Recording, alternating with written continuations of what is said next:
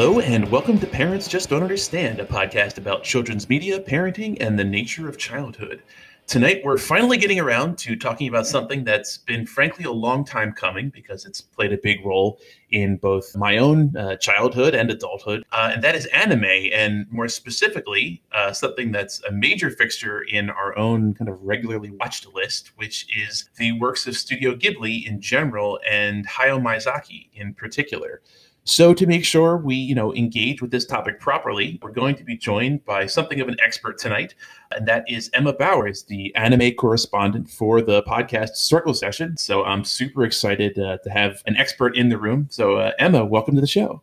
Welcome. Thanks for having me. Totally. Um, so before we get to the actual uh, media, which I should say, we're we're going to talk uh, kind of, I think, a little bit about Miyazaki in general, I'm sure, but also in particular, uh, the two films we're going to be discussing in depth are My Neighbor Totoro and Princess Mononoke, which I know some people prefer to call Mononoke Hime, I believe uh, would be the pronunciation. But uh, before we get to that, um, I know that you yourself do uh, some work with uh, children outside of the podcasting world. So I wanted to, to ask you a little bit about that. Yes, yes. So um, when I was 22, I got a very weird job. I ended up uh, taking reptiles to kids' birthday parties. So I don't know if you're either familiar with this as a parent or if it's something you remember from your childhood, but it's that one someone shows up, they got like a big box full of like, you know, like snakes and lizards and stuff. And I did that for like five years. And I will very honestly say this um, I I don't want to say I hated kids or I didn't like kids, but I had had no experience of kids prior. Um, I'm an older child. My younger sister was two and a half years older than me. Um, didn't have any like cousins. Didn't babysit. Uh, so this was my first like introduction with working with and kind of essentially wrangling and handling children. And in that five years, I really ended up just sort of getting to be like good with kids. I don't even know at that mm-hmm. time I could say I like kids, but I ended up kind of um, just being good with them, how to communicate things with them. And I got really into it. I ended up reading this book called Unconditional Parenting, which I really liked because the things I was struggling with um, working at that job and then in another job I took around that time, which was just working after school programs, was you have um, about an hour a week, and that is not enough time as an adult to establish yourself as what they would call a non parental authoritarian figure. And I was just really trying to find ways to essentially kind of I don't want to say control children because that's something I really don't like saying, like especially, but just just getting it's kind of fair. It's kind of fair maintaining, I guess, a sense of routine and decorum and I guess respect um, from children who are still learning and developing all these things. And I ended up really liking the book because the whole philosophy was, and they quote this a lot in the book, um, work with as opposed to doing to. And essentially that does mean gasp, you know, compromising and trying to reason with a child, which you'll get people who are like, oh, you can't do that, you know. Um, but that's just how I learned because me i i don't like anything else trying to yell or control or threaten like it just mm-hmm. i didn't like how it felt and it wasn't getting reactions that i'd hoped for. And this sort of actually you know trying to work with kids turned out to be really good and it's a philosophy i took with me far far far after like leaving those jobs. And in that time frame i've done more kids birthday parties more after school programs. I worked briefly at a children's museum and um, now currently i work um, at a zoo, which you know is essentially just full of children. mm-hmm. um, yeah, and I think throughout all that, and I got told this by my supervisor. He was like, "You're very good with kids," and I was like, "I don't know about that." He's like, "No, like," and he doesn't bullshit. He's like, "You are. You're very good with kids," and I have no idea how that happened.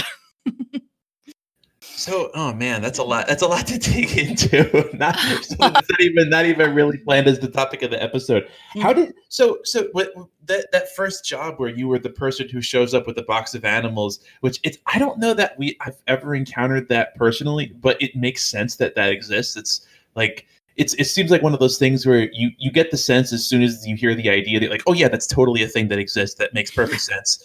Um, it was, was it like through like through through a company or did you just like go and get some animals? no, I, that's a great question. Yes, I, I, worked for a small business tyrant. Um, it was just uh, I'll run business, you know, um, down in um, down in South Bay and you know California. I had, um, you know, they were like older. They were kind of racist. They had like two adult daughters who were sort of by proxy kind of running the business. Um, and literally, like my interview was, I sat down. He like told me all these like you know racist stereotypes, and then he was like, "Do you have a car?" And I was like, "Yeah." And he's like, "Can you start?" And I was like, "Okay." because I didn't know what the hell I was doing. I was like 22. I was like, I need a job and I do like animals. Um, yeah. And I would just drive down there. I would pack up everything. I would, you know, go to all the parties I was supposed to go to. And then at the end of the week, like I got a uh, 1099 uh, paycheck, which is actually incredibly illegal when you think about it, because uh, those are not my animals. I am working for a company. But, but you know, that's that's what it was. I, I really liked what you said about um, reasoning or or trying to get get kids to understand something and alter their behavior without necessarily trying to control them or tell them what to do. Because um, yeah, there's a there's a certain uh, like art of I almost think of it like in uh, Indiana Jones when you take the golden idol off of the platform, you have to you know replace it with another thing um, because kids are so sensitive to that, like that sense of like I missed out on something. Like uh, just this, this literally just happened yesterday. Um, so you know, yesterday was was a voting day, um, and we had been telling our older daughter that she would go um, with my my partner to to vote, which we had described as uh, you're going to go and, and and push buttons with with mommy. Um, and so she'd been thinking about this because now she's old enough to like hold a thought in her head for more than a day, which is terrifying. Um, and then through a, a variety of uh, contrived uh, events, including like our, our younger daughter being sick and just kind of being rushed with things, um, my partner wound up going to to vote uh, by herself. Um, so when I went to pick up our our daughter, she goes, "Okay, I want to go push buttons." Uh, with mommy, and I'm like, oh no, oh boy, oh. like, and there's no way, like, you can't vote twice, you can't vote twice, like, you can't even like, there's no way that I, I was like, what can I, where can I find a button, where can I find a replacement button? And we were going to the doctor's um, later that evening, and I said, oh man, there's like there's like the handicap accessible automatic door opener button. And I was like, oh wait, you know, if we when we get we're at the doctor's office, there's gonna be a button there that we can push. She's like, okay, cool. And like that was the that was the thing, was like she just wanted to push a button with one of her parents and it, and it was fine. Like she she doesn't understand what voting is. But it like if I had tried to be like, well, you know, life is difficult and you know denise had to go vote without you she would have just gone ah you know like it, it, she, she wouldn't have understood logic, but the rep- the logic of replacement, like, well, you can't push that button, but you can push this different button. That was totally fine. Oh, definitely, and I, I get that. I remember as a child, um, it, I was like, I must have been like your kid's age. I was four, and we had earthquake in the house. So, of course, as parents, you want the survival of your offspring. So, my parents, in a hurry, like picked me up and ran out of the house. And I was furious because we had had earthquake drills and I knew in an earthquake I got to go and I was supposed to leave the house. And I was so enraged that I didn't get to leave by myself. And my parents are trying to be like, well, we can pretend again. I was like, no, because I knew it was bullshit. so, I mean, kudos for you for, yeah. So, I mean, kudos for you for finding a good compromise like that. I, I, I, mean, I had like 30 seconds of total panic. Like, where am I going to find a button? I, I was like, could, could, I go to the hardware store and just buy like a doorbell and get it up? Here's, here's a button. But, um, man, we could. That's super cool, and uh, I'm, I, you know, I, I, feel like we could talk endlessly about that. But I'm, I'm super jazzed uh, to talk about Miyazaki. Um, so uh, we always like to start off these media episodes by kind of asking about you know people's uh, own engagement with the, the, the media if they had one um, when when they were kids and I since this is really the first one that we've gone in depth on on anime at all um, I, I kind of wanted to go like really broad and say like did, did you watch anime a, a, as a kid like how did you get into to anime in general? Was that a part of your childhood or something that you didn't get into until later? Yeah, that's an awesome question. The answer is um, I'm old. So the things I think a lot of um, people will say they remember as a childhood is their anime introductions like Pokemon and Sailor Moon and Dragon Ball. Like all this shit was coming out when I was like leaving my childhood. This was all kind of popping up when I was like 13 or 14, you know? So I never had a, oh, I, you know, like I was a wee child and, and me and my mama went to the park and Pokemon hunted or whatever. Like, um, it's something I didn't get into until I was older, and it was um, kind of the thing I think a lot of people in my generation kind of got into anime with is um, you went to the blockbuster and there were these mm-hmm. cartoons and they were kind of weird and they had you know blood and boobies in them, you know. And um, it was actually my dad who got me into anime. He uh, he rented this um, OVA original video animation um, called Iria, and we watched it together. And then um, then I think I'm trying to think what else we watched next. Like, I don't know. I'm looking back. I'm like, why did my dad have me watch that stuff? We watched like Armitage the Third, Evangelion, yes. like stuff you probably, yeah, but stuff you probably shouldn't be watching if you're a kid. But also, like, my got me into Robert Heinlein. So uh, that's a whole jar of worms right there. so um, my story is actually really similar. And I, I, I apologize to jumping in, but you mentioned Armitage and, and also like going to like the blockbuster. And m- my, mine is actually almost identical. And I can tell you what my uh, my three first ones were that I saw, and I, am I'm, I'm also old. Um, were uh, Akira, uh, which is a hell of a first anime to see when you're like I think I was probably like 11 or 12. Um, Urusei Yatsura, uh, Beautiful yes. Dreamer. Um, and then the yes, I love Beautiful one, Dreamer. It's uh, I totally should rewatch it because I didn't get it at all. I was like, what the hell is this? Um, and then the 3rd one was uh, Dominion Tank Police, which, which I remember thinking like, this is awesome, this is amazing, this is so cool. But mm-hmm. yes, very similar story. Yeah. Yeah. Um, and then I think at that point I just had sort of gotten into anime and I started checking out kind of um, stuff I think more kind of for my demographic, like teen girls. I watched uh, Slayers, which um, I still am very fond of. Fushigi Yugi, which is actually like, I'm like, oh, this was so bad. And we all watched it. Um, it's Yatsura Beautiful Dreamer was one of my favorites. And I watched it when I was probably 15 or 16. And a lot of that anime is kind of philosophical. Like, how do we know what reality is? And I was like, yeah, this is deep you know? Um yeah and it just it just escalated from there and i've just been a terrible weeb ever since. Yeah it's um i definitely have very strong memories of um there, there was that era which you know people who are younger probably don't remember where like anime was not widely available and you just kind of had to like stumble into things. I remember going to like the comic book store and they would just have like a big wall of VHSs, and it was some combination of like weird sci-fi films and horror films, and then they'd have like a bunch of shelves of anime, and then a bunch of shelves of like the adult anime that were all like like behind like a piece of black plastic or something. But um, I, I definitely remember buying like anime VHS cassettes, not even in order. Like I I I definitely remember I bought um, like two VHSs worth of Slayers next, and they weren't the first two. It was like at like three and five or something. So like totally not able to follow the plot, and you would just kind of stumble upon these things. And I remember um, Sci-Fi Channel used to do Saturday morning anime, which is where I saw uh, Armitage the Third and a, a, few a few other w- weird things that I don't even remember the, the the names of. But yeah, totally not like most of it was not kid appropriate, but it was you know it was cartoons.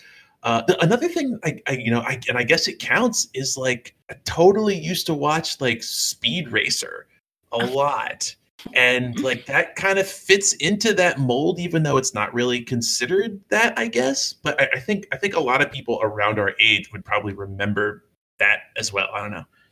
Yeah, I hear um, I hear Robotech a lot, which I didn't watch, but um, yeah, it's kind of like oh, I remember watching Robotech, which you know is a hodgepodge of a bunch of other animes yeah. that were thrown together and you know tossed over to the U.S.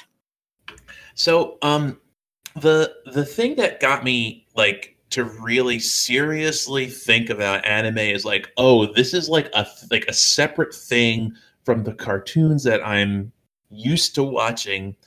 Uh, was uh, Princess Mononoke, and I think a lot of people around our age, you know, that was one of the first like big wide releases of an anime feature that had like you know celebrity voices. And that was why i was so excited to, to talk about that one. So i guess advancing the topic a little bit like mm-hmm. how, how did you start seeing you know miyazaki? And I, I, know that you you mentioned that you specifically uh, that mononoke is your your favorite of the studio ghibli films. Like how did you come into into that? What was your first experience there um, Princess Mononoke was actually my first Miyazaki film, and after that, I was kind of like, oh, I should actually, you know, watch the rest of these, you know. So I ended up, you know, watching, um, you know, like Kiki's Delivery Service, My Neighbor Totoro, but um, yeah, Princess Mononoke was the first one I watched. Um, that one came out in theaters, which um, nowadays, like stuff in theaters is like it's a lot more common. Um, my partner went and saw um Promare, I'm not gonna Promare Promare,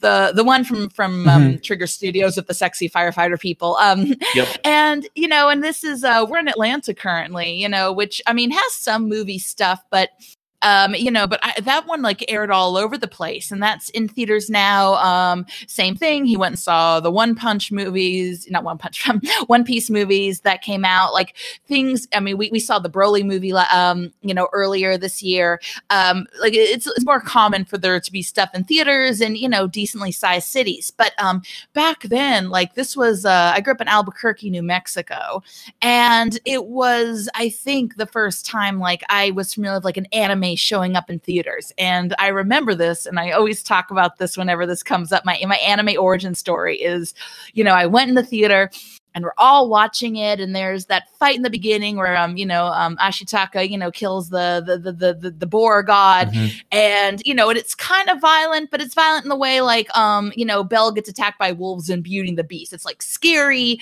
but you know it's still animated and very theatrical and we're watching it. And then he gets Ashitaka gets exiled from the village, and he comes across these bandits, and some guy just gets decapitated. Yes, and the entire theater cracked up like the entire theater cracked up and it's not meant to be a funny scene it's clearly meant to be shocking but i think for this audience where you know your your cartoons at that time were either like you know disney or like i guess the simpsons. It was just so weird to see cartoon violence and i think in the west it was just like oh animation violence equals funny. Like this is supposed to be funny. And i'll never forget that. The theater just like laughing you know out of what is supposed to be a very serious scene that's amazing. Um, I, you know, I, it's funny because that was that specific shot. I know exactly. I could picture it perfectly in my head. Um, and there's there's another shot very shortly afterwards where uh, Ashitaka shoots um, both of somebody's arms off. Yes, and they, and get, they like, get stuck to the tree. tree. Um, and you know, I can understand almost why it would come across as humorous because, and this is something I was going to, to talk about later, but it's you, you mentioned it, so it's it's germane to talk about now is um like it's weirdly compared to to even like the violence that I would expect to see in anime, it's not it's not animated the same way. Like it's not like a like a ninja scroll type blood geyser. It's just like the head just kind of goes boop, it just kind of pops off. And likewise the arms just kind of like come off, almost like an action figure being taken apart. It's not like there's not that blood violent spectacle that you you I feel like people now expect to see from anime. So I can kind of understand like not having the context why that would be funny just as like a visual image itself. It's very like itchy and scratchy, you know? like Yeah. Like like like you know like all his little limbs fall apart like you know. So the the first one that I really wanted to talk about uh, was My Neighbor Totoro, and the reason is um, both because I think this was like the first one that really put uh, Miyazaki on like the Western map, uh, but then also this is something that has a great like personal resonance for me because strangely I did not see this film until I had kids, and I was like, I don't want to watch any more of these Disney films. Um, our kid is young enough that we can just kind of show her stuff and she'll watch it. And I was like, I know this is supposed to be like a wonderful children's movie, so um, we'll watch it. And I put it on, and it immediately entered like the regular rotation. So I've probably seen My Neighbor Totoro. Um, I would say upwards of a hundred times. Um, I could probably like write out a, like like a like a shot by shot like outline of it. Um, and uh, it's a very interesting movie in a lot of ways. Uh, so let's let's talk about that first. um, I, I guess I love it because you you know this as a parent. Kid stuff is loud. It's loud, it's mm-hmm. sensory overload. Everyone has like a really wacky voice. Um, you know, it makes like weird references to like, I don't know, Kill Bill or something. So you as the parent don't like go off and commit ritual suicide the hundredth time you have to watch it. You're like, haha, I know that reference, you know?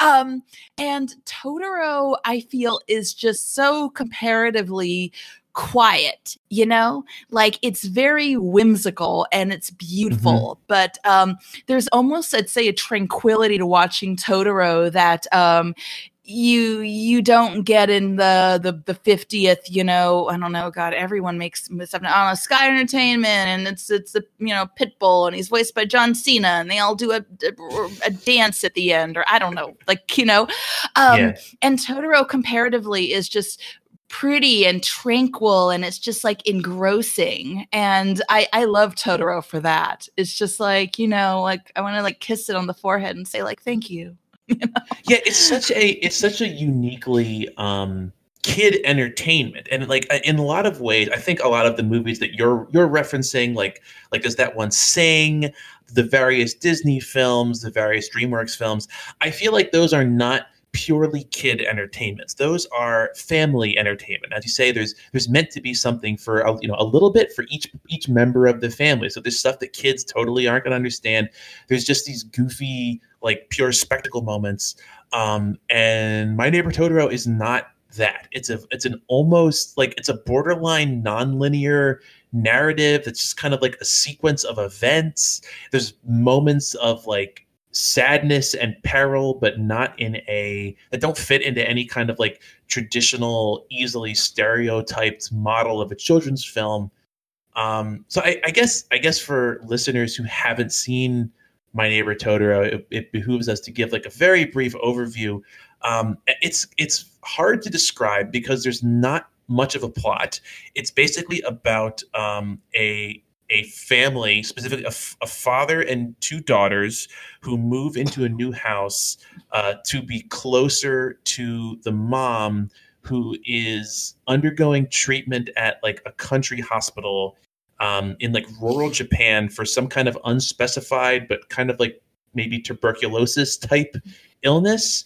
And it follows them as they have encounters with um, these kind of nature spirits, and in particular, one like primary nature spirit who seems to be the like patron spirit of this big tree and shrine near their house. And that's really the plot insofar as it as it has one. It's not like it's not like, oh, someone's been kidnapped and we have to get it back. Even compared to other Miyazaki films, it's a very like free floating, interesting film, I guess. Very much. And I mean, I, I agree with what you mean. Like, it's not I mean, but I'd say this like, I mean, yeah, like, um, I'm trying to think, like Frozen 2, I guess like the whole family can watch it, you know. But I'm thinking of like, I don't know, like like Paw Patrol, the the bad fascist cartoon. But you wouldn't say Paw Patrol's family friendly, you know what I mean? Um, and going back to that, I appreciate Totoro because yes, it's very much aimed at children, but so is Paw Patrol, and that's fascist garbage.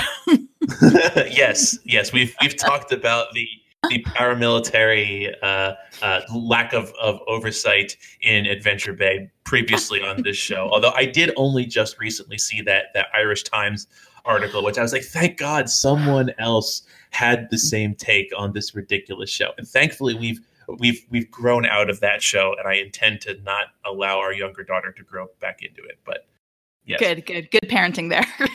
but yeah, it's it's not that as as, as you say. It's something else. In t- it's almost like a children's book in movie form. I like that. I like that a lot. No, um, no, that's a good way to put it. like I don't know. I'm trying to think of books you read as a kid. You know, like Goodnight Moon, and same thing. There's no linear plot. It's just good night to all things in your room, and it's so like yeah, quiet and it's it's kind of wonderful and i think um, media nowadays kind of has this insistence that kids have no attention span and you have to do everything in your power to hold down their attention and uh, you know, Miyazaki in this way almost kind of has like a lot of faith in his very little viewership, yes. which is funny because Miyazaki has no faith in adults at all. You know, um, he appears to he appears to be like, no, no, the small child can just watch the scene of a little child on Totoro's giant stomach as he sleeps and just watch her go up and down on his gigantic belly you know like he trusts the child to be engaged by this it, the, yeah the, the notion of kind of trusting the child audience i think is a really a, very poignant one because um, I think a lot of people going into this would be surprised when they discover that Totoro doesn't actually show up until like maybe a half hour into the movie. And he's really not even in the movie all that much. There's way more scenes of just like these two girls who seem to be maybe like nine and three or nine and five or something like that. Um, just just kind of like go, going about their lives and being kids. They they go to school. They you know have an argument. One of them runs away.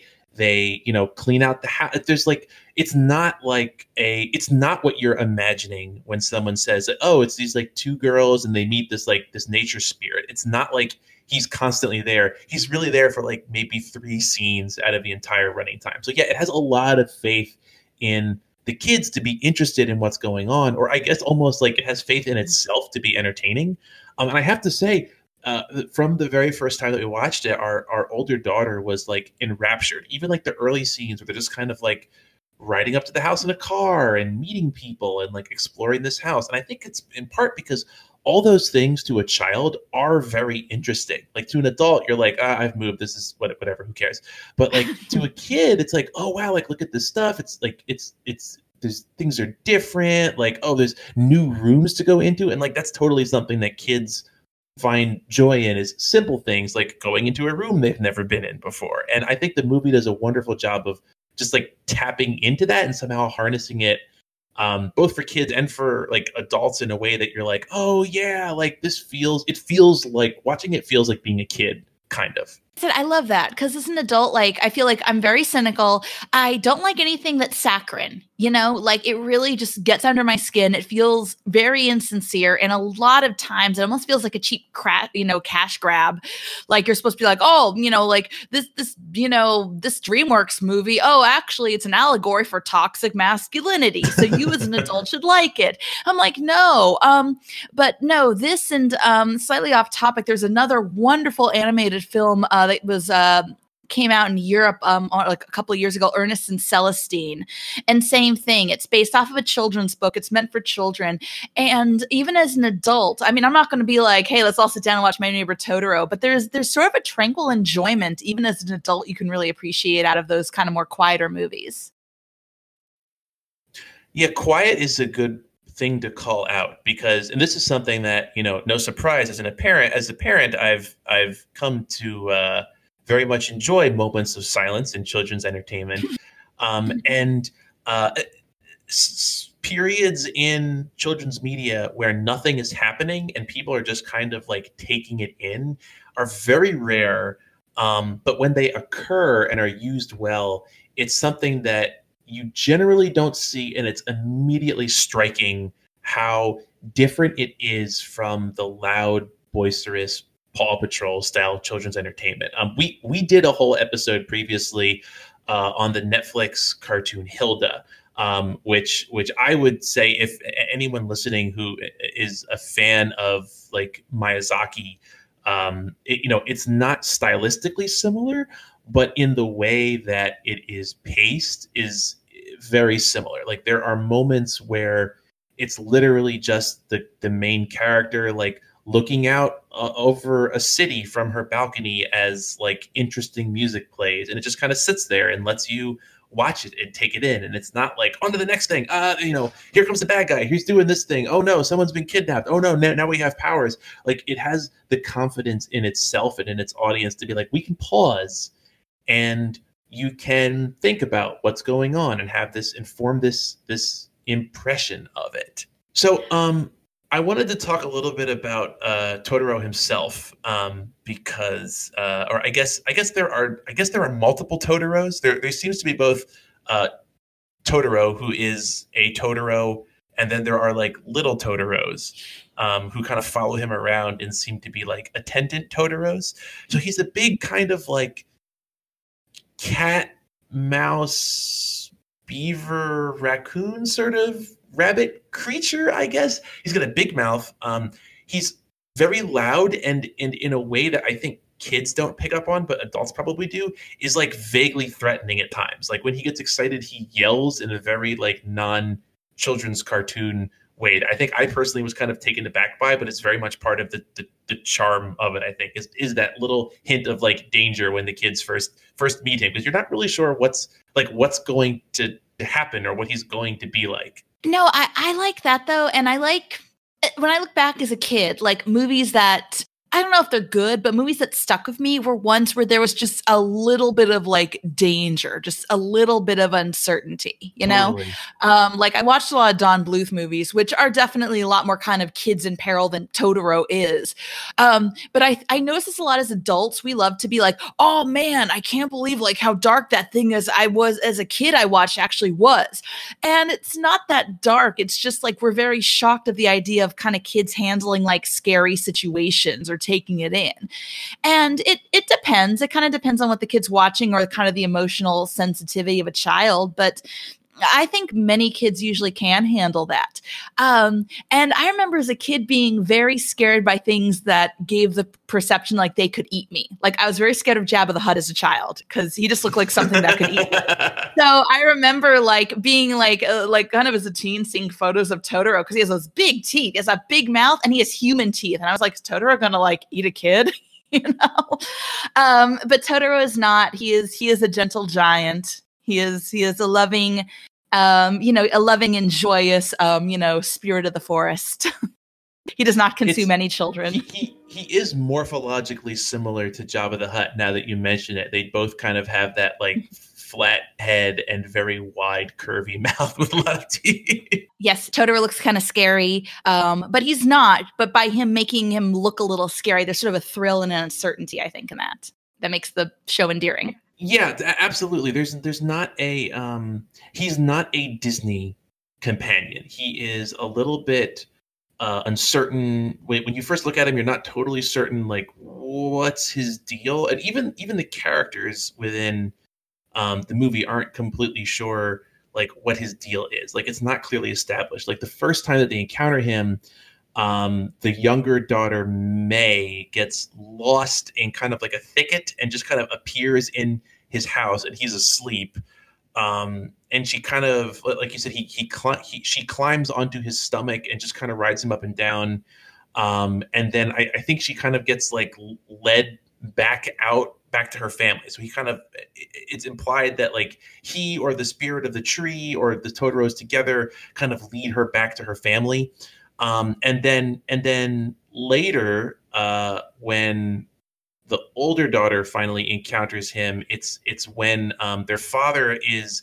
You find out later he missed the bus, but he's he's failed to show up for dinner, and the, the girls kind of go looking for him and wind up waiting in the rain at a bus stop, and all of a sudden Totoro kind of shows up, um, and you get this sense that like he's well, well he's kind of unpredictable and almost like almost jester like he's kind of comical in his in the way that he misunderstands um kind of what seems to be like the contrivances of the modern world. Like he doesn't really understand what an umbrella is but then when it's shown to him he's like super psyched about you know umbrellas and, and like rain not falling in him. There's the sense that like to, to me i guess totoro almost represents like the the unknown slash natural world to a child, but it's pitched in a way that is like inherently nurturing. Like, um, you know, if something bad is happening, like it, it almost feels like it, it, Totoro is like the embodiment of the sense that like, well, the world will kind of help you back, like help you get back to whatever it is you you need to to, to get to get back to, I guess. But he is definitely like a natural figure, and so as you say, is like somewhat somewhat dangerous in the way that I think like a forest seems dangerous to a kid, and frankly is dangerous to to a kid. But it is. But I agree. I, I like the nurturing thing. I think um, I, I there's that scene in Snow White, like where she goes to the forest and it's perceived the forest is attacking her. And I think that's something like when you watch as a kid, like it kind of, same going back, it like kind of fucks you up. You're like, oh my God, this is scary. Um, and I love this idea of the forest, like I said, being an unknown, but not necessarily like a bad or a harmful thing. Mm-hmm. And there is an innocence and a nurturing aspect to, you know, the, the nature. But going back, that's kind of peak Miyazaki, in which nature is this, you know, almost like uncorruptible, you know, pure nurturing force. Um, and that's something, of course, that comes up a lot in, you know, a lot of his works.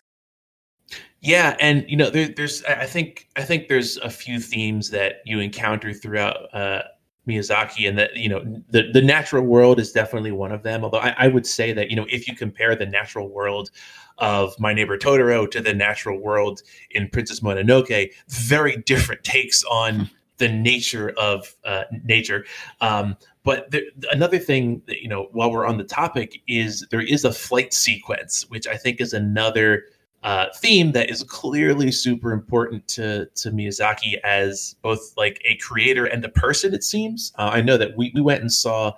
Uh, the Wind Rises a few years ago when it, when it had a theatrical release, and you know, there's also like Porco Rosso, both films that are in some way inherently about the magic of flight. And there's this lovely, really beautiful sequence in My Neighbor Totoro where he rides on like a a top, I guess, and carries the, the girls over like the forest and over the fields as they're trying to uh, make make seeds grow. It's such an interesting like it. It almost made me feel like I was seeing something that would make sense to someone with a different like religious or cultural background. It almost made me wonder like, is this like like a specific cultural thing that I don't understand, or is it just like Miyazaki being like Miyazaki and super super inventive. And I I don't I don't have a good answer for that. And uh, maybe I should have done more research and that I would, but. no going back i mean i should have too. I know like um in japanese culture there's shintoism and that's the belief of kind of a gods and everything. And so it is very nature based but you know like i'm, I'm a white girl. I don't want to be like that's a miyazaki meant because i don't know. Maybe he was just like i like flying okay? there there is definitely like a specific reference to um, when they when the family goes and visits this this big old tree that seems to be where Totoro and the other Totoros live. They specifically show that there is a shrine there, and later on, they they I think that Mei is resting at another shrine um, out in kind of like the field. So there definitely is that that aspect of like like a specific religious experience that's part of that but I, I, also get the sense that that's it's it's not just like a depiction of belief. It's very much like it's it's its own thing.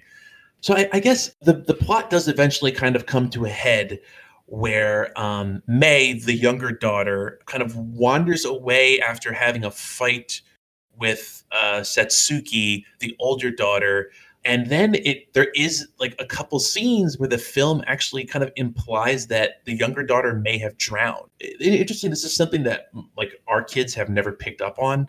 Um, but kind of as a parent watching that scene is extremely harrowing because it it doesn't seem outside the realm of possibility. And there's even that scene where like they find the shoe in the drainage ditch and they they call the older daughter to come and like try see if she can identify it. And you're like, like did did they just have a kid drown in this like very like nice whimsical uh movie? And I, I just remember being very taken aback by that.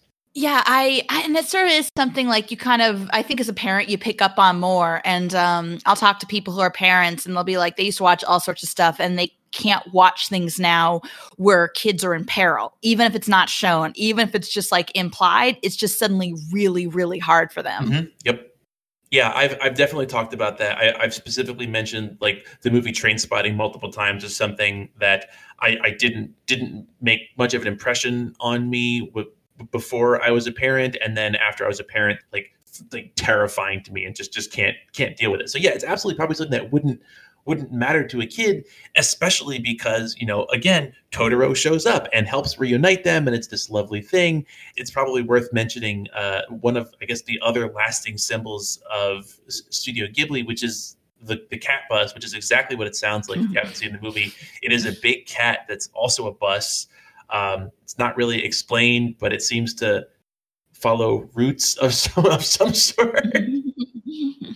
No, no, I'm just curious. Like in that like like town they live in, is there like a little cat route, cat bus like route line? Well, I, I mean, the, the, the cat bus does show up at at the bus stop, so it's you know maybe it's like a parallel transportation network specifically for Totoro and, and other you know other forest spirits. I don't know. There's some kind of like public mm-hmm. uh, public nature spirit infrastructure um, that you know Japan has wisely uh, invested in.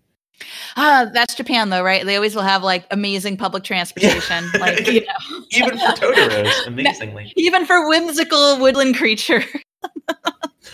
it's it's it's funny though. Um, mentioning the, the, the cat bus reminds me of something that that and this is very specific to the the way that we watch it, which is on frankly like a a a bootleg Studio Ghibli collection that we got off of eBay, I think. And interestingly, um, the you can tell that the the subtitles um, are like a different translation than the script that is being used by the English voice actors, because um, there are slight differences throughout, especially throughout My Neighbor Totoro. Um, and something that I thought was very interesting. It makes me wonder about like the localization process that that this this movie went through.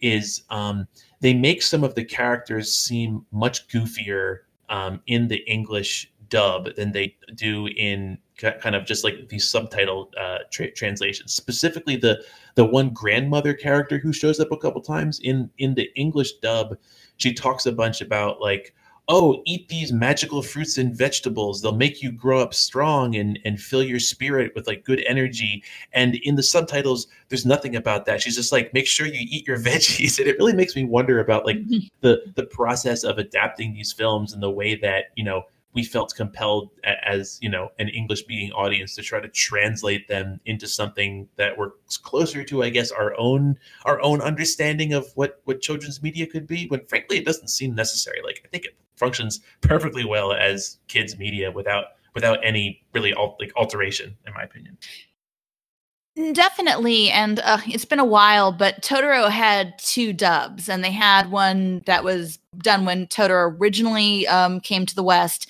And then a while ago, they had a whole new one. And that's a good question. It's been a while since I watched it dub, and I'd love to see which one's kind of more like faithful because definitely and that is something i think a lot of us observed like when we like i said growing up when anime was a new thing is it still very much was a cartoon if you watch the sailor moon cartoon everyone had a goofy voice and if you watch like dragon ball like it sounds completely different um in like to compare it to the japanese version so now i wouldn't be surprised if originally when it came around it was like well it's a cartoon for children it has to sound like a Western cartoon for children. But going back, that's not trusting the audience. That's not trusting the kids. And it's like, well, they won't pay attention unless someone has a goofy voice. Mm-hmm. And you know what's what's interesting is, um, you know, I, I, have a lot of issues with uh, the review oeuvre of uh, Roger Ebert but one thing he was absolutely right about was he was an early, early booster of My Neighbor Totoro, as as I recall, um, and he he really pushed that like this is something very special and unique and like should be widely seen. And he really stuck in a lot of ways, I think, with like the Miyazaki releases as they went on. So you know, I, again, I disagree with him on some of his reviews, but he absolutely got that that one right. And um, y- yeah, it you could definitely tell the the ways in which it's it was kind of nudged and massaged to make it maybe a little bit a little bit closer um, to to typical Western entertainment. Although one thing that I think you really can't change is the the way that it ends, which I think um, you know people who haven't really seen much Miyazaki would probably find kind of striking, which is it just it just reaches a conclusion, and all of a sudden like a song plays like it literally has the girls being reunited with their dad. Um, and then like that that's it. There's like a very brief montage and the song plays and then it ends. And and like there is no like de- like denouement or like wrap up. It just it just reaches the conclusion of the story and that's that's all you get. Yeah, no, it's very like anticlimactic comparatively. And I mean, Roger says this in his review of Totoro. He says like it's it's different. It's not oh the adults don't believe me, so I have to go save the world myself. And he, I'm like kind of quoting him there. It's yeah, just sort of like you know the little girl ran away and then you know she, she's back and it's, it's good you know and they'll probably go see their mom in the hospital and yeah oh yeah and I, I think part of that is because the the little girl running away is not the plot of of the movie it's just a, one of various things that that happen it is very like kind of story structured. Um, there was a really good critique on the problems when they did the Hobbit adaptation, and going back, it's because um, the Hobbit books, it's not like a, a, narrative. It's each chapter Bilbo does something, you know? So when you try to put it as like a movie, it feels very off. And going back, I kind of love that the Totoro movie is just a series of events that occur. That's such a good comparison to to the Hobbit movie. And and yeah, I've I've heard that criticism as well, and I, it, that very much rings true. And of course, that makes me dread that you know, I I I really desperately hope that that there is never any attempt to adapt this. And I, I have to assume that uh, as long as Miyazaki is is around, would would not uh, permit any kind of Western adaptation or, or remake because they would totally screw that up. Absolutely, one one hundred percent, and for the same reason, I think. No, definitely. It would have to be big and climactic. Like, um, I don't know if Totoro would fart, but he'd be voiced by, um, I don't know, like like Adam Driver or something. You know, I don't know. And then like like big Totoro and all the little Totoros would like have a dance number at the end or something. You know, and there'd be like a record scratch, and Totoro would just say in Adam Driver's deep voice, "Awkward," like you know. Uh no, bless, really bless me physical pain. bless no, bless bless Miyazaki's um angry, bitter heart. You know, he will never let anyone touch touch his movies. Um, so, I mean, speaking of his his angry and, and bitter heart, um, I read something that about what something he's uh, said about the film. Uh, I think in response to an interview question where he was asked, like, do the girls have more adventures with Totoro after the movie ends. Um, and his response, in some way, like is deeply sad, but also kind of enhanced my appreciation of the film. Where he basically said, like, no, they never see Totoro again because they are becoming adults or they are growing up and they are, you know, only children can see Totoro. They they ex- explicitly say that in in the film. Um, and like part of this experience that they've gone through has like irrevocably altered them and their perception of the world. And like that's that's it. Totoro is still around uh, but they can't see him anymore because they have grown out of it. And i remember like that like it's it's both like exactly correct and deeply sad to me but I, I, appreciate that though. I appreciate that. Um, like I said, it's it's this is kind of a one shot. It's this these girls and this thing that happened, you know, when they moved into their new home, and that's kind of it. Um, but a lot of Miyazaki films do kind of enjoy talking about kind of childhood and also the end of childhood. And that's a big thing people point out in Kiki's delivery service, which is um, in the beginning, her little cat talks, and as Kiki gets older struggles with her magic and being a witch and working in the gig economy, um, the cat stops talking and it's sort of a big indicator of like kind of you know Kiki leaving her adolescence. Now, correct me if I'm wrong, but didn't the cat stop talking because she lost confidence in herself and like started losing her her magic? Because I, I think he starts talking again at at the end. I thought. I'm trying to remember. No, I oh man, it's been a while since I watched it. See, I was like prepared for Totoro and okay, jump the ball and Kiki. Should uh, no, that one on you. it's, no, it's all good. But I mean, definitely like these are, are themes he likes to do. I think a lot of kids stories kind of written by kind of more thoughtful adults tend to be like what's it mean to be a child and what's it mean to enter adulthood?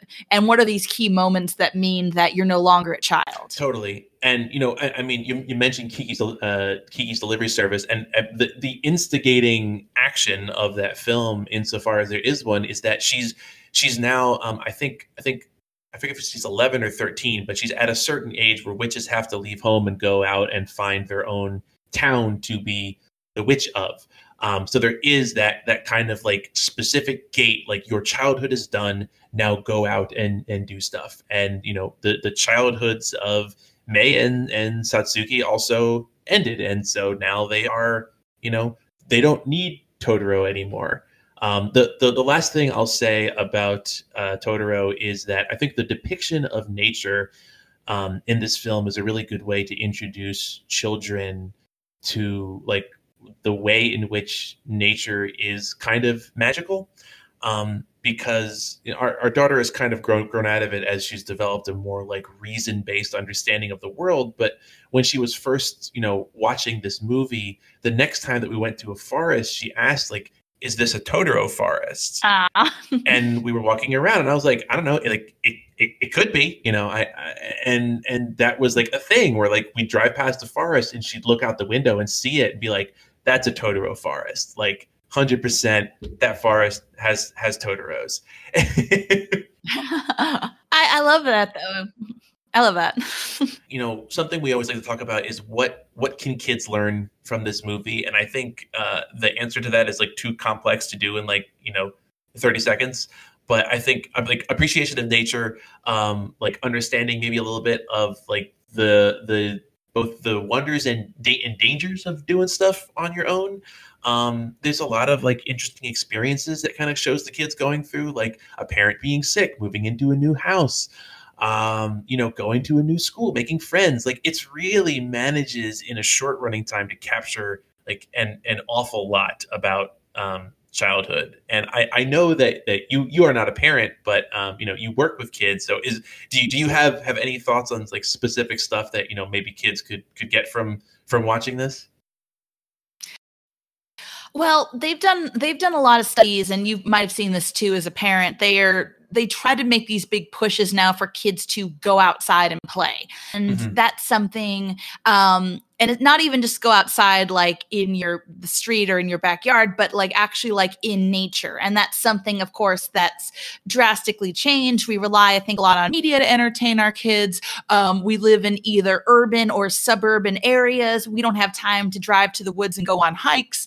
Um, you know there's obviously like a big fear of like oh you know like my kid can't go into the woods. You know what if they get abducted you know?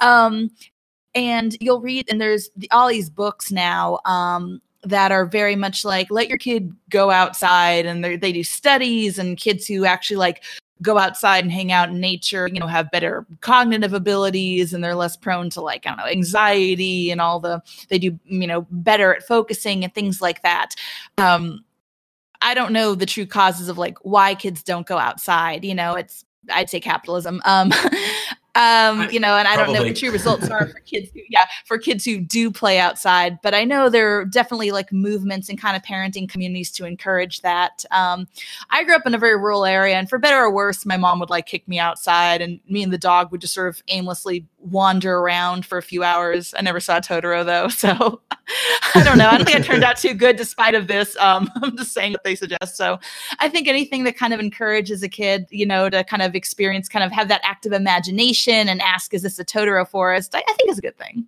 Yeah, totally. And and like I, I would say to anyone listening, like there probably are um, small parks that like you don't need to go to like a giant national park to have like a pretty cool nature experience, especially for a kid who is not you know cynical and isn't like oh this is a teeny little forest whatever who cares like pretty much any forest to a child is is, is a big forest. Um, and there's probably like nature education centers near you almost no matter where you are in the country. So, you know, if it's a takeaway from from the, the wrap up of, of our Totoro discussion, I would say go avail yourself of them. Uh, get thee to the forest and let your kids run around in them and pick up sticks and fall down. And you know you're probably going to find a tick on them and you'll be really upset and it's going to suck and they'll get upset. But whatever, you'll get through it. It's fine. You know, Totoro's got your back. so, um, moving along, uh, we, we kind of uh, towards the end there, we mentioned um, a, a, theme that I think will be very resonant uh, in setting up uh, Princess Mononoke, which is that the the the departure from childhood, uh, which plays a, a, a big role in the instigation of uh, Mononoke. Um, but uh, I know Emma that you have said this is this is your your favorite Miyazaki film, and it sounded like like one of your favorite anime is in in general. So, do you want to take a crack at uh, summarizing the the plot or or events of Princess Mononoke? Sure, sure. So, Prince Mononoke takes place um, very long time ago in Japan. and it um, the story begins with um, a young man who's now part of a now basically an extinct uh, group of indigenous people um, ashitaka and he's just living his life and one day a um, boar god that has been cursed comes into the village and wreaks havoc and ashitaka manages to take down the boar but um, in the process becomes cursed himself. He then is exiled from the village and him and his um it's i think it's an antelope or an elk? Elk i don't know. He has like a little hoofstock buddy. Yes yes. And they uh they head off to try to find the cause for what cursed the boar and um basically to see you know what he can do to like stop the, the curse for himself. And he heads off and along the way he ends up encountering um essentially um essentially a, a, steel mill to put it really simply um, being run by this woman who has done she, she's a job creator lady eboshi lady eboshi is a job creator. she's a girl boss she is a girl boss. She is a job creator. Um, yes, queen. Um, but in the process of all this, she is also wrecking unspeakable havoc among the forest and has caused the wrath of the god, including the wolf gods, who have adopted a human child. Um, the princess said called Prince Mononoke of the series, um, who's not called Prince Mononoke. That's like calling the kid on the bike Akira. It's not. Um, her name is San and um, it is all about essentially just Ashitaka trying to, as they say multiple times, see with eyes unclouded by hate, and is amazing. Like you're absolutely correct. It's not just one of my favorite animes; probably like one of my favorite movies. It's it's so so so good, and it had been a long time since I watched it, um, and I was really, really struck by just how good and propulsive and meaningful and nuanced everything is. And especially I think when you look at like when it came out, it's it's a obvious why it was like pretty I, I would say probably the, the first anime feature film to really, really blow up in the US. Like I'm pretty sure I saw this in in the theaters with my with with my best friend Kevin when I must have been I think it was like 96, 97 maybe when it came out. So I would have been like 14 ish, 15 ish.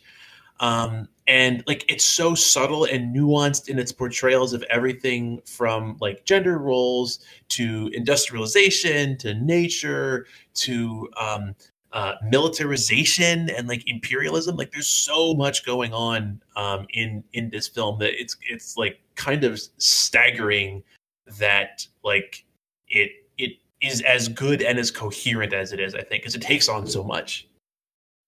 It really does. And I love the nuance to it because I think the plot of basically this, you know, this this woman is destroying the forest is I think something um, I think going back as like kids, you kind of start to understand essentially like kind of the, the, evil that men do, and you understand like cutting down forests is bad and hurting animals is bad, and it would have been very very easy to make her a very one dimensional villain. And what I love is I say that kind of jokingly, she's a girl boss job creator, but a very important part is when Ashitaka goes into that community, he meets all these people, and they're like, she saved our lives, she gave us a place to stay. You know, she is wonderful. She has done so much good for these people and yet what she's doing is wrong. And um, the the the show the the movie does not flinch from this. What she's doing is wrong and yet there is a sympathy to her and maybe even an admiration you know when you understand why she's doing these things. She's still wrong but um, she's very much like i said a nuanced character along with you know i think the entire cast. Yeah it's it's it's interesting um, the way that lady eboshi is is portrayed because she's neither a villain but nor is she like just misunderstood. Like there are aspects of her that are explicitly uh, villainous. And you know but before we get too far into this i, I should probably say you know if uh, my neighbor totoro is probably the the youngest kid uh, friendly miyazaki film um, this is probably one of the the least young kid friendly ones. And I, I would say that this is not it's not like a super gory um, film. There are some moments of of gore and and somewhat like uh, very visceral depictions of the the weird black ooze that shows up in a lot of Miyazaki films. Uh, but it is it is I would say it is not like a young kid appropriate um, film for the most part, but more because it is like intense. Like I, I honestly think that a young kid would just have a lot of trouble um, following this, not for a variety of reasons, not the least of which uh, because you know the the the plot is I, honestly when i first saw this when i was like 13 or 14 i struggled to follow the plot to an extent because um, it's it's not always clear why people are doing the things that they're doing. Like it's not totally clear how ashitaka um, finds his way to the town. Um, uh, and it's not totally clear like why lady eboshi is doing some of the things um, that she's doing. Uh, like the, the the part about her character that really strikes me is um, towards the end where um, they have tried and failed to to kill uh, the forest spirit she just like takes out a sword and is like well i'm gonna do it then. Like even though like it doesn't seem to matter almost at at that point and, and that's what i was referring to when i said like there are moments when she seems like explicitly villainous. Very complex character. Oh no. I love that scene and she's like this is how you kill a god and such a great scene. You know, it's terrifying and um, but it's so good. And she's just a character. I think, like I said, there's just such a confidence, not in her. Obviously, she's a confident character, but just a confidence in just writing these characters that Miyazaki expects you, I think, to understand where everyone's coming from, even if there are people who are doing, you know, wrong or even abhorrent things. Yeah, totally. Um, the the overall film, I would say, requires a lot of faith in the audience to just kind of get what's going on from the from the kind of nebulous way that the curse seems to work, where it's it's clearly like the curse of hatred in at some level or vengeance or but also like a curse of modernity almost. Like there's there's some sense that you know um being shot by these firearms has cursed these gods uh, and turned them into monsters. And then exposure to their hatred has cursed Ashitaka. And even though, like Lady Eboshi um, and uh, the, the the guy who's voiced by Billy Bob Thornton in the English dub, whose name escapes me now, um, even though they are not cursed, they themselves also seem to kind of bear some aspect of this curse in the way that it's it's driving them to do these these frankly like at face value bizarre things like as you say trying to kill a god to so that they can you know mm-hmm. uh, expand their ironworks like it's a very it's worth pointing out also you know that it's a very critical of capitalism although not explicitly film. Like it just kind of like it sets a table and leaves you, I think, to arrive at the conclusions that like, oh, like they're focused on expansion and kind of growing their their their their business in, in, in a way and they're destroying the natural environment and it's driving this like greater imperialist cause and now they're coming into conflict and the people suffering are you know frankly indigenous peoples uh, and the environment. Yeah, and um, what I think is interesting is this is something um, you see a lot of even in today's like kind of um, ecosystems and a lot of today's like problems with habitat loss, which is you have, I'll give you an example. This is a big one I talk about in my job a lot uh, palm oil. And palm oil is essentially uh, devastated, absolutely devastated um, certain ecosystems. Orangutans like might go extinct within like this generation of like orangutan offspring. There's currently maybe about like three 400 um, tigers left on the island of Sumatra. That means like people in Texas have more tigers currently than the native their native island does. And yet, if you said, okay, no more palm oil, um, you get people who work in those areas who are dependent upon making those plantations and growing that agriculture. Um, and Jane Goodall had this wonderful quote, and I love it because it's very easy to be like, oh, you know, like, like butchers are bastards. Um, and Jane Goodall had this great quote, and she said, um, "A man will cut down the last tree in the world if it means he can feed his family." And going back, this is a lot of kind of the, the, the conflicts that are you know that Ashitaka um, and San, you know, clash with Lady Eboshi. Yes, yeah, she's decimating the forest, and yet, you know, she's taking in, you know, lepers. She's taking in prostitutes.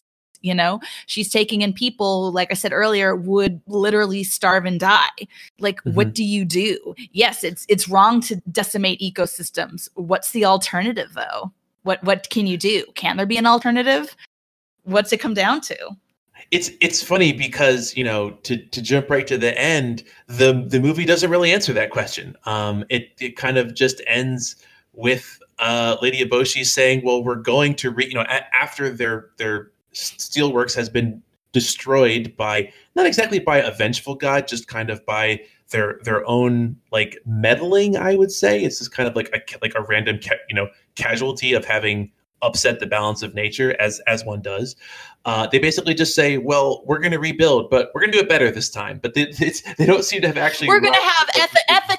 We're going to have ethical banks. we're going to yeah, have yeah. ethical ethical steel mills this time, you guys. Compassionate uh, capitalism. We we won't actually kill the literal um, spirit of of the forest. We're going to teach them to code. Uh, it's I, I I do want to dig a little bit um, more deeply into kind of the depiction of of nature um, in Mononoke, especially how it contrasts with the way it's depicted in in Totoro. Whereas I think in in Totoro, it's this like very friendly, nurturing, like don't worry, nature's got your back. It's everywhere all the time. Sense um, there are moments of that in Mononoke. Like there's a specific scene where the um, oh gosh, I the the little like rattlehead um forest yes, children yes. things. I don't remember their names Kodama. off the top of my head. K- yeah. K- Kodomos, yes. something like that. Um where they lead uh Ashitaka and a, a wounded iron worker guy um, kind of through the forest to safety. But uh, in Mononoke, um, nature is personified in these incredibly violent, uh, threatening terrifying gods and a, a deeply foreboding and mysterious uh, forest. And it's a to- it's su- such a 180, I think. Um, and I, I'm, I'm trying to think of like the other, you know, depictions of nature in Miyazaki films, like, you know, Nausicaa is, is a big one, obviously, but I, I kind of feel like this is perhaps the most, the most threatening that, that nature gets even compared to like Nausicaa, where there are these giant bug war machine things that are kind of enacting nature's vengeance on people. I, I almost feel like it's even more uh, threatening and aggressive in in in uh, Mononoke. No, I agree. And like here's the thing, Nausicaa is post-apocalyptic. So it's just like, oh, well, you know, this just happens after the world's destroyed. And something I kind of love and I feel about Mononoke's kind of, you know, version of nature. And like I said, um, Mononoke takes place in like, I can't remember the date. I want like the 1300s or something. It's, it's an actual like era that occurred. I'll I cannot remember it off the top of my head. I looked it up once and I completely forgot. Um, but going back, um, this is this is forest that is untouched. It's primal, if mm-hmm. you will. It's something that has been here since the dawn of time, It erupted by man, and um, and it pushes back when it feels threatened or corrupted, and it pushes back with this terrifying anger, like like you know, I mean, I get a pun intended, like a force, if you will.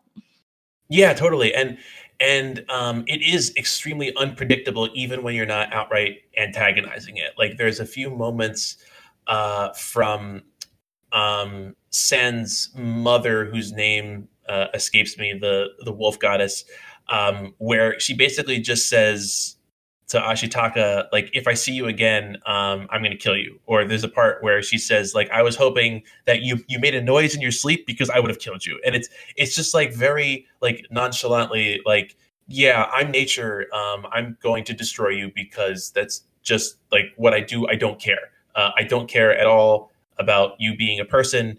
I don't even necessarily care about whether you are like mean well or mean ill of you know m- me and my pack it's just kind of this is my nature and uh, i don't care about you at all I always love um I always liked this quote from Werner Herzog. He says it uh, during Grizzly Man. He says, uh, "When I look at the bear, I don't see good or evil. I just see the cruel indifference of nature." And um, I feel like that kind of sums up, you know, kind of the the spirits and the gods of Mononoke they're not inherently evil obviously i mean Moro the, the wolf goddess her whole story is oh like you know some people like ran away from me and they threw their baby at me in hopes they'd eat it and I just raised the baby. That's right. Um, yeah. You know, yeah. And like I said, it's it's not good or evil. It's just like I said, this this indifference is what nature is. She, I think, she kind of processes things on, I think, emotions and wavelengths kind of beyond how humans perceive the world. Yeah, totally. And um, it's interesting that at the same time, each of the different kind of a- animal gods, their their contingent um, animal c- clans, I guess, are are all kind of equally indifferent, but in in different ways. Whereas you get um, you get the the kind of apes who I believe say that they they want to to eat the men and become like them. Uh, then you have like the boars who are kind of like explicitly on the warpath and say the, that like the, we are great warriors, we're going to destroy them. Thirty the, the thirty to fifty feral hawk. yeah, it, it's more like to 500 uh, feral hogs and, and hog gods, uh, which which actually is one of the um, in, in rewatching this, I was really struck that some of the most shocking violence, um, you know, is not to me actually the the scene that we already discussed of the the head getting shot off, which you like you see, albeit from afar. Um, but there's a scene where the boar spirits, uh, led by the the boar god, charge at the the kind of the, the human army um, unwittingly going over top of explosives and there's a very like world war one imagery esque um, scene of these hundreds of boars being blown up by these these giant explosions and just like ripped to shreds and it is a very shocking image of modernity that in my opinion is far more brutal than anything that we see um, the the animal spirits uh, doing, and they they are themselves like fairly brutal. So I thought it was interesting that like you know as always. Uh, the the ultimate monster is not the monsters, but but man is the real monster. Spoilers. yeah. um, I, I, I wanted to ask what your interpretation of um, Ashitaka being sent to see with his eyes unclouded by by hate was, because on the one hand, uh, you know, he he is explicitly cursed with this apparently hate based curse. So it's an interesting it's an interesting way to to position that when he seems to be the one who should be the most clouded. So I, I was curious of of how you saw that that line. Um, like you know what I think about that a lot because you're right. Like I mean, one, the curse kind of thrives on hate. And two, if anything, like if anyone should be um, mad or vengeful, it should be Ashitaka, who has done literally nothing wrong. Like he's been cursed because he had the audacity to try to defend his village. His entire future is destroyed. The people are like, you can't come back. You've been you've mm-hmm. been exiled. Um, and yet this is someone who I think to an extent, you know, um, I think at the core, I mean, he's just a pure person. And I think, and you kind of see that with, you know, um, when San and Lady Eboshi have their conflict and, you know, he he gets her out of there and he's just very stoic in that moment um, and not in kind of a, a macho way just someone i think who is I think to an extent pragmatic, someone who I think is level headed, someone who's objective. And I think he's someone who isn't letting like his emotions about what's happened to him really sway him how it feels. I think he does he understands Lady Eboshi is wrong not because of what's happened to him, but because what he's seeing and what he's witnessing. It's that I think I think a lot of what you just said rings true. Um, and the thing that you mentioned that jumps out at me is pointing out that he doesn't do these things in a macho way. And in, in actuality, he explicitly um, dismantles that notion and and pushes back against it in a way that even very few of the other characters in the movie do. He actively resists, um, you know, using his curse, which, to be clear, uh, also basically gives him like superpowers. Effectively, like it's made him like su- super strong, and uh, it seems like he seems like he was pretty capable to begin with, but he's become like a Terminator almost, and. There's a there's a scene early on where he does this this terrible sudden violence, and afterwards he explicitly says like uh, I I shouldn't have done that. Like two people are, are dead because of me. Um, and it's such an interesting thing to have occur because even in the moment, like the people he like he kills are very clearly like uh, going to do violence on like innocent peasants but at the same time he's just weighed by like the cost of his actions and throughout the film you you see like the curse almost animating his his body by itself. Uh, like I, I, think lady eboshi even remarks at one point like it looks like your hand wants to kill me.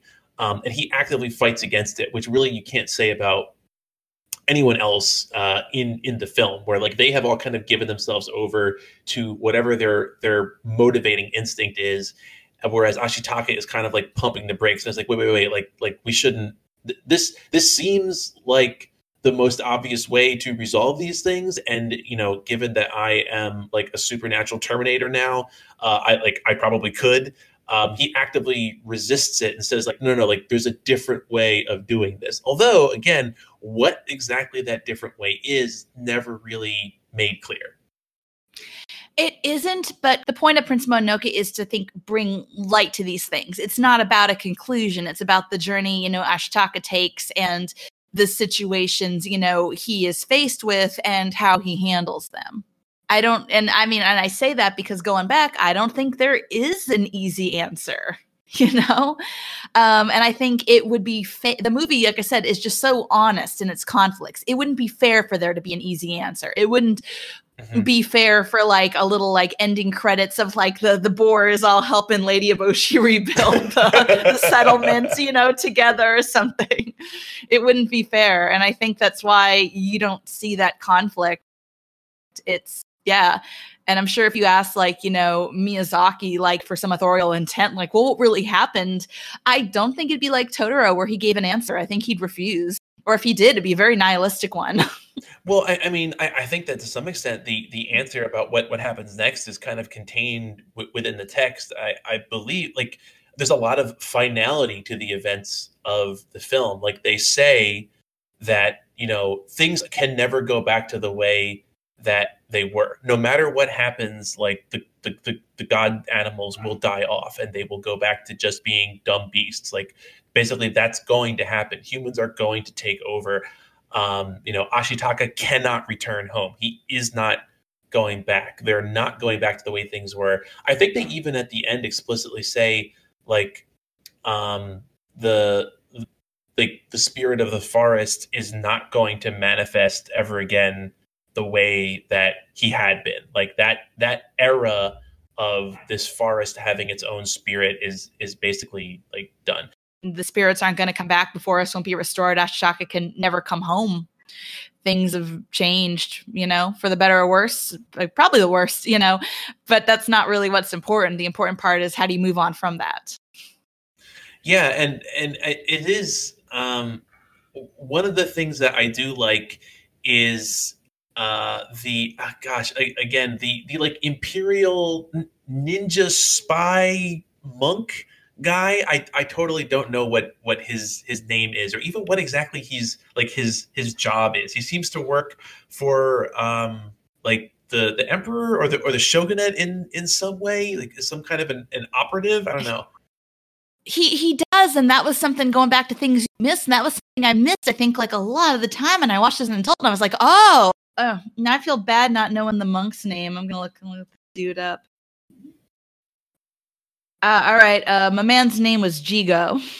Um, and he he says something uh, like at the very end of the film where he's kind of he's kind of walked away from it all, and he says something to the effect of like, "Ah, well, like like people are stupid." Um, seems to be his like nihilistic like laughing it off summation, which which seems like kind of like double handed, given that like he he was kind of being pretty stupid too for the plot of the film. Yeah, I was gonna say like you know like he he plays a lot of a part in that. He, he's a Weasley little. He definitely you know is kind of playing some 3D chess there. You know, it's it's uh, specifically like he is dastardly to everyone basically like he kind of manipulates ashitaka into um you know into like uh, helping helping find the forest spirit, and then he tries uh, seemingly to take over um, Irontown from Lady Eboshi once they're out, and then gets seems to get beaten back um, by uh, the like kick-ass former prostitutes who who now like work in the forges and are super sassy to everyone and like flirt openly uh, with uh, with like Ashitaka in like like a, a, very cute way, but also like a very overt way,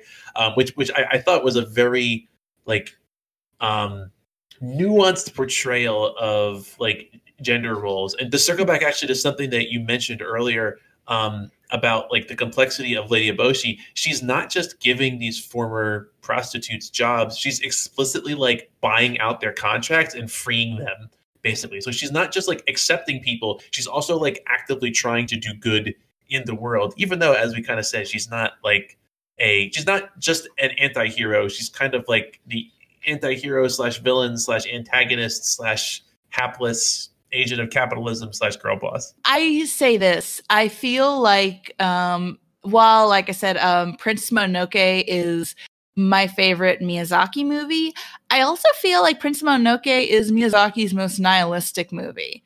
Um I my sister never got into anime the way I did, um, but she loves Prince Mononoke. And a few years ago, uh, she was visiting me and we ended up watching it. And I was telling her that, thing, you know, like, oh, like, you know, Miyazaki, you know, is, uh, you know, misanthropist, you know, he hates people.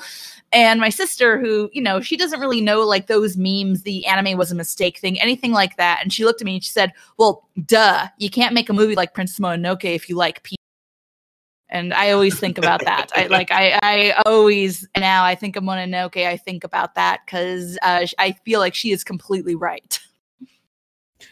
Yeah, it's interesting because I, I, mean the the fact that it is explicitly set in the past actually really does tell you exactly what happens, which is the here and now happens. Humans over on everything with our technology and industry, and the forests are no longer magical and exist in like reduced forms of themselves. So I, I, guess it's it's interesting that it seems to explicitly take place in our world because then yeah we we know exactly what happens and it's certainly not a very positive uh, view on humanity's role in in the world or in nature in in particular.